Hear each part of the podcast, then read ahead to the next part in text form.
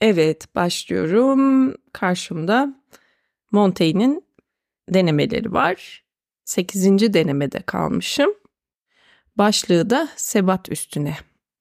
Sayfada 46'ymış. Başlıyorum.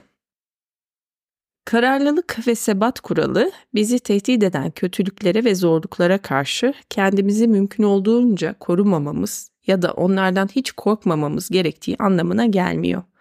Tam aksine kötülüklere karşı kendini garantiye almak için başvurulan tüm dürüst yollara sadece izin vermekle kalmayıp aynı zamanda bunlar övgüye değer de görülüyor. Sebat öncelikle çaresi olmayan kötülüklerin karşısında dimdik durarak onlara göğüs germeye dayanıyor.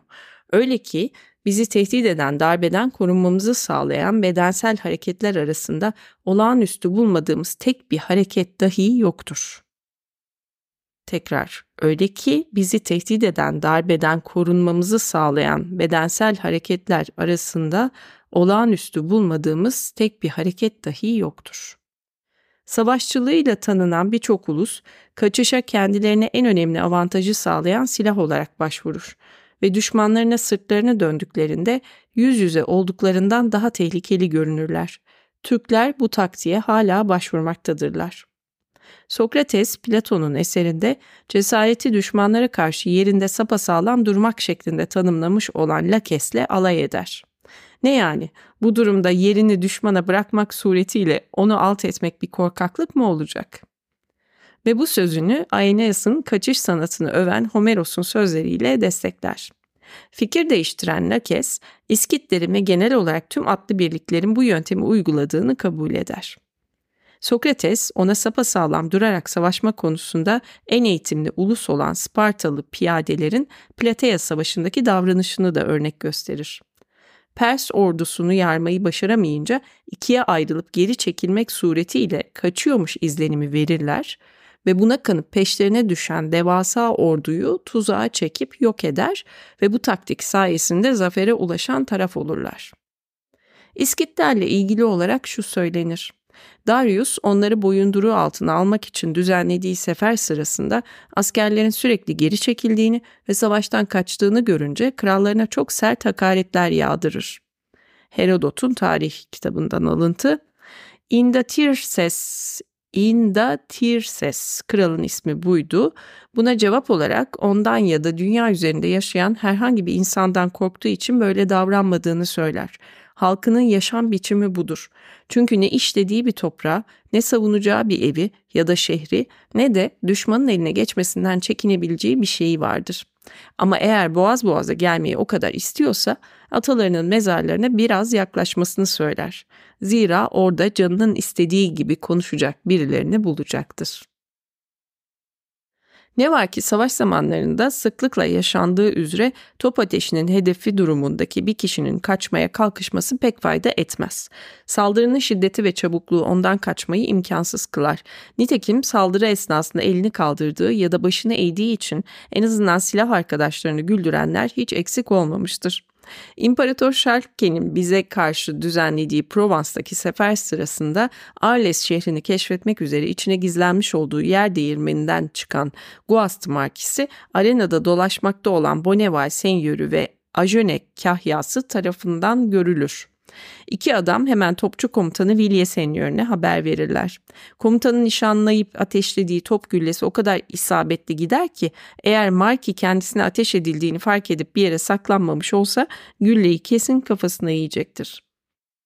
Zihnim dağıldı biraz okurken çünkü e, denemelerde çok fazla savaş, işte krallık, e, kraliyet, işte stratejileri, örnekleri, tarihten örnekler gibi şeyler var ağırlıklı. E, aslında çok da ilgimi de çekmiyor. E, çok da bayılmıyorum, e, bayılmadım okurken. Şimdi e, farklı farklı kitaplar aklıma geldi tam okurken. E, Salah Birseller geldi, onun Kahveler kitabı geldi e, Gündüz Vasaf'ın okuyacağım bir kitabı vardı galiba. Böyle birkaç tane farklı farklı leziz böyle onları okusam keşke dedim. Tam böyle savaştan bahsediyor işte. O öyle taktik yapmış, bu böyle taktik yapmış. Bunlara hiç bayılmıyorum açıkçası. Devam. Yani zamanı geçmiş denemelerin benim açımdan sanki artık e, bu, bu dönemin kitabı değil gibi hani okumuş olmak için biraz başladım bir de küçük küçük okuyorum. Hani çok da lezzetli olmasına gerek yok. Bir merakla okuyorum açıkçası neydi bu denemeler neymiş diye. Devam. Aynı şekilde bundan birkaç yıl önce ana kraliçenin babası ve Urbino Dükü Loran de Medici İtalya'daki Mondolfo şehrini kuşattığı sırada üzerine topla ateş edildiğini görünce kendini bir ördek gibi yere atar. Hayatını buna borçlu olur. Zira bunu yapmamış olsa başını yalayarak geçmiş olan gülle tam göğsünün ortasına isabet edecektir. Doğrusu ben bu hareketlerin düşünülerek yapıldığını zannetmiyorum. Zira bu kadar ani gelişen olaylarda güllenin daha aşağıya mı yoksa daha yukarıya mı isabet edeceğini nereden bileceksiniz ki? Şansın bazen korkuyu ödüllendirdiğini düşünmek çok daha gerçekti, gerçekçi. Bir başka sefer aynı şekilde davranarak kendinizi normalde uzağınızdan geçecek bir merminin önüne de atabilirsiniz. Ne zaman kulağımın dibinde hiç beklemediğim bir anda bir arkebüz patlasa irkilmeden edemiyorum ve benden çok daha cesur geçinen kişilerin de bunu yaptığını gördüm.